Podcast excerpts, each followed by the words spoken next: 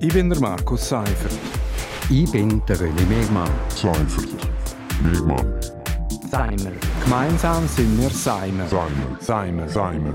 Und das hat uns in dieser Woche bewegt. Seimer. Willkommen zu Seimer auf RSO. Seimer das steht für Seifert und Mehrmann und wir reden jeden Freitag über ein aktuelles Wochenthema. Ja, René, heute müssen wir über die Bündner Kantonspolizei reden. Dort hat es in der Chefetage ja schon länger geköchelt und jetzt hat es der Deckel gelupft. Der Vizekommandant Gianfranco Albertini nimmt oder muss den Hut nehmen. Offenbar hat er den Machtkampf gegen den Kommandant Walter Schlegel verloren. Im offiziellen Wortgebrauch heißt es Trennung aufgrund unüberbrückbarer inhaltlicher und persönlicher Differenzen. Das tönt schon nach einem gewaltigen Krach. Äh, aber um was genau, das ist nicht transparent. Es tönt nach einem gewaltigen Krach und äh, ich bin überrascht über die äh, doch mm, Transparenz, die der Kanton da bei dieser Mitteilung an den Tag gelegt hat.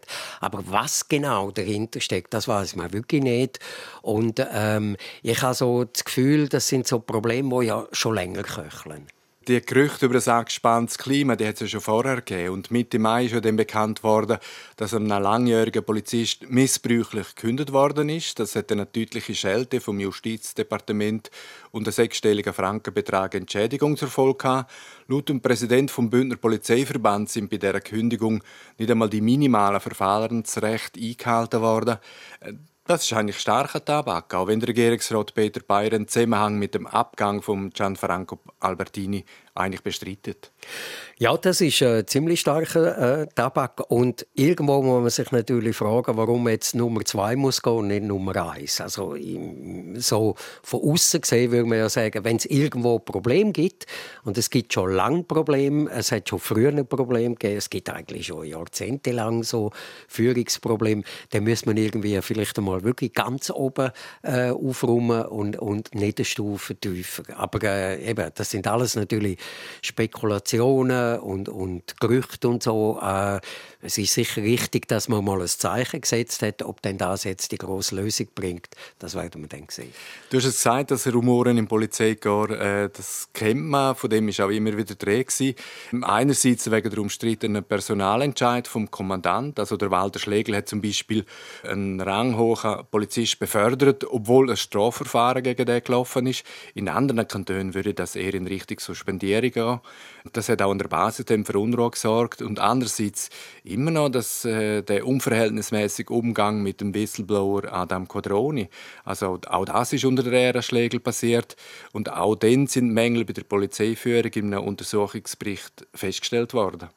Ja, eben, es ist ein Problem, das eigentlich schon lange da ist. Und ich glaube, es ist schon ein Führungsproblem. Und, und, und äh, ich denke, der Kanton will gut beraten, da wirklich nochmal genau anzuschauen. Also eben, wenn man zurückschaut. Also ich mag mich erinnern, 2010 ist bekannt worden, dass es einen neuen Kommandant gibt, der Beat Eberle damals.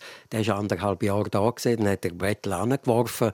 Es ist schön geredet worden. Äh, ich glaube, es ist eben nicht so alles Gold gesehen, was glänzt ist. Und ich weiß früher noch in der Redaktion, es hat immer wieder Gerüchte gegeben, aber das ist alles nicht beweisbar gewesen. Da hat es wieder gesagt, ja, im Chor, da ist Unruhe und, und der Chef ist blöd. Und, aber man hätte das nie können fassen. Es hat auch niemand anstehen mit seinem Namen und sagen, da läuft ganz viel schief. Äh, aber ich glaube, das ist auch nicht so einfach, wenn man natürlich als Polizist dort schafft und vielleicht seinen, seinen Job liebt oder so, dann ist es eher schwierig, seinen Arbeitgeber anzuschwärzen.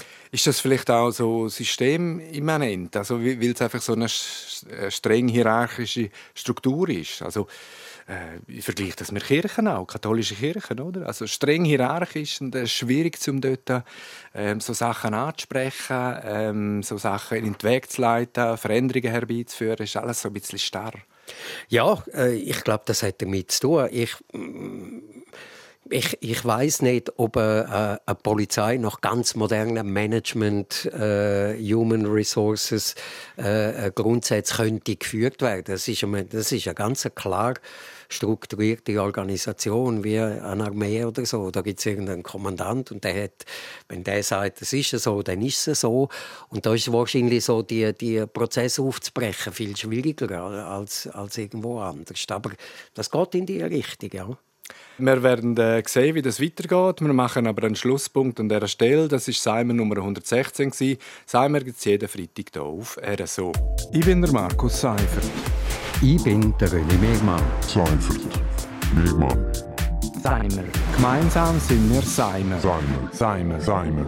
Und das hat uns in dieser Woche bewegt. Seimer.